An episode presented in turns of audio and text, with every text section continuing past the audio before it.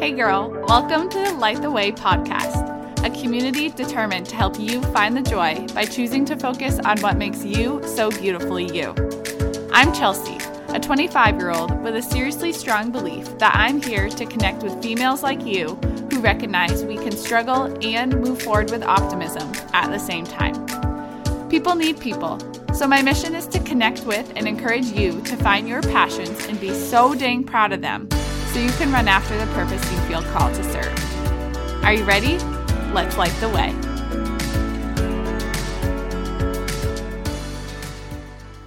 Hello, I'm so grateful you just pressed play on today's episode. And you know, I always press play on GarageBand when I'm recording with a mission to connect you to something valuable. I don't know if you can tell, but in order for me to get an awesome episode recorded for you, I do take time to write out a script. And what I, I didn't expect to have happen was to open up my episode scripts Google Drive folder and have to scroll to see all of the episodes that we are creating. This is actually episode 30, and I'm truthfully amazed, surprised, and I'm also so super proud to see all of the topics that we have navigated on Light the Way together. It honestly feels like we are creating this powerful book together with chapters ranging from beauty to optimism to choosing to put your two feet on the ground each day with intention. So, whether you've listened to one or all 30 episodes, thank you for being here to grow with me. I'm curious if you listened to last week's episode because before I get into today's topic, I want to tell you a story about something I challenged you and me to start becoming more aware of last week. And that's time we spend scrolling on social media. I'm not sure I would call this a growth moment for myself. It's more of like a recognition moment, like a wow, Chelsea, you really do have some work to do. But I'm definitely more aware now than I was a week ago. And so, of course, I want to share this with you because it's because of last week's episode and specifically about the time we do spend mindlessly scrolling social media. So, last year when TikTok TikTok really took off. I downloaded the app onto my phone in like the middle of uh, shutdown, quarantine, pandemic life. And all of a sudden, I felt like I had gotten sucked into some vortex. 45 minutes would go by and I wouldn't have done one single thing, like not even look up, uh, except for scroll the For You page um, on TikTok. So I did end up deleting TikTok pretty soon after that because of that. I was just like, oh my gosh, Chelsea, you are wasting so much time. And fun fact for Halloween this past year, I actually did dress up. Let's see, I had chicken macaroni and hot dogs. I think are, those are the three things I covered from that song that is on TikTok. So, anyways, I did try to channel that for Halloween this year, and I did record myself um, doing the dance to that song. If you find it on TikTok, congratulations. but, anyways, Instagram now has a similar setup with Reels, just like the For You page. And so, girl, Oh my God. I caught myself at least three times in the last week going far too long without talking, moving, thinking, without doing anything intentional, just scrolling that page. And I'd get to this point each time where I'd finally say to myself, Chelsea, what have you been doing for the last 20 or 30 minutes? And I had nothing to share. Like I, I literally did not even look up to to look at anything except for my phone. And I told you that I've got work to do. And I'm so glad that I did say that out loud last week because that was a point and that was why I shared it with you. Because this week I was able to be more aware of the time I was giving over to random social media scrolls. And all of this to say, I am going to keep working on not letting the scroll take over control, and I'll keep you updated on how it's going. So, if you have any progress that you would like to share after listening to last week's episode, I would really sincerely love to hear about it and see if it relates to mine or if it's a little bit different. So, today I was thinking about what high school and college Chelsea felt like around this time of year, the beginning of May when spring is settling in and the school year is creeping to a close. This year, a little quicker um, than most years. We get out June 9th and 10th this year, which is way earlier than I have ever got out as a teacher. So, anyway, sidetrack. Um, I got thinking about all of the stuff that I needed to and wanted to accomplish before the school year was over when I was a student, and also how difficult and tricky it could be to get those things done like I wanted to, especially when the weather is getting nicer and I just wanted to be outside uh, more. So, anyways, drum roll, please Today, we're going to talk about what to do when your to do list just isn't getting done. And if this episode does go as planned, although I do seem like I'm going off on all these little tangents already, so stay tuned. but it's not going to be uh, as long as like the typical Light the Way episode because when I share these episodes with you about productivity and getting things done, I like to think that you listen and then you're like, yes, I'm ready to go get something done. And then you just go get to it. So I like to give you a few extra minutes, you know, teacher me. so, anyways, um, the reason for this is because I've listened to so many conferences and talks and podcasts over the years that have had so much value in them. But truthfully, value without action, it doesn't allow for a whole lot of brightness to shine and for you to grow which means that we need to get to it so that you can take this all in, but then go put it out into your own life and take some action. My senior year of high school is when I fell in love with planners.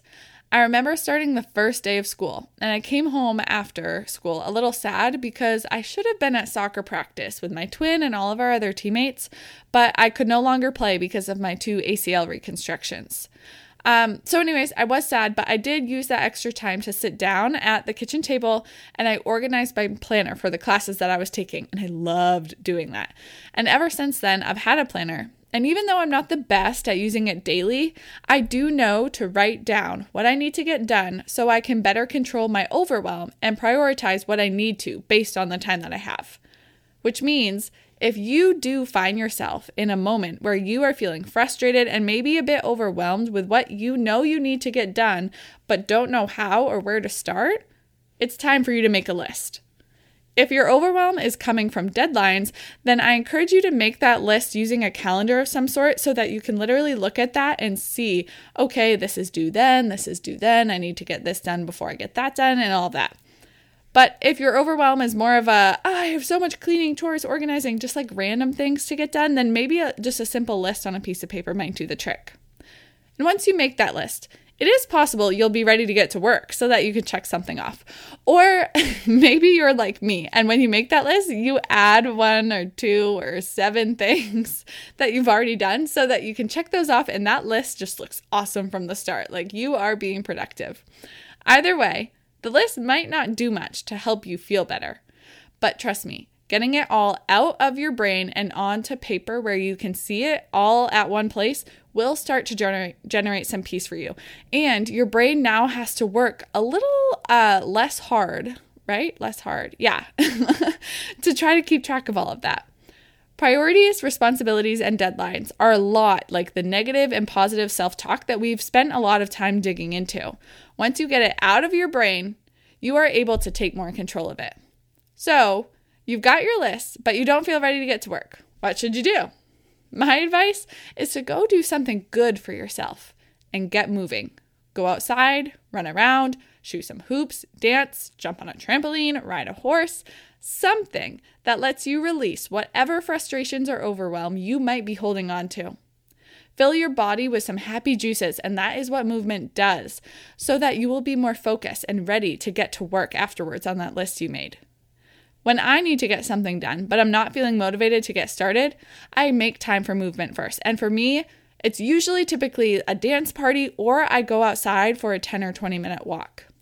And it always, always, always re energizes me. So I don't end up wasting minutes or hours thinking about how I don't feel like getting started. The final piece that we're going to dig into today is setting your realistic expectations. I one time filled a notepad during a typical day in the life of pandemic shutdown quarantine with my intentions for the day. I felt like I had the whole day to get everything I could think of done, and I was ready to cross every action off of that list on that day. And do you want to know how long it took me to finish that to do list? I threw it away months later before everything was checked off. And I share this with you because I want you to know that even though we have all of these things that we could get done, doing it all, all of the time, is not a realistic expectation. My go to podcaster, Keisha, over at the Empower Her podcast, explains it like this You've got to pick the three main layers of your cake, and then the rest, it's all sprinkles. So go back to that list you made and pick the three things that must get done first. And maybe it's the three things that are due first, or just the three things that you know are going to set you up for success to get some other things done. So, if you finish those three things and you still have more time to give, then you get to start adding the sprinkles. And who doesn't want to do that? so, let the three main layers set you up for success, and you get to celebrate those accomplishments along the way. We get so used to feeling that there is always more to do that we forget to recognize that the work we do along the way is worthy of being proud of and celebrating. So pick your foundational layer that must get done first and find your way to get started. Either momentum will start to build and you'll get going, or you'll recognize that a brain break is needed and make time for that. Either way, you'll be ready to tackle your responsibilities with less frustrations and with more intention. I hope that you navigate this week remembering that taking a break is a vital part of moving your journey forward. Don't let your brain be hard at work all of the time, keeping track of all of the things you need to get done. Dump that out, release it onto a list so that you can take control of your mind and use it to pump you up and recognize when you need to step away from the list and get some movement and fresh air in. And once you've gotten the layers of your cake stacked, know that I'm right here celebrating with you, doing my own little dance party with you know the guy, Andy Grammer. Three, two, one, go light the way.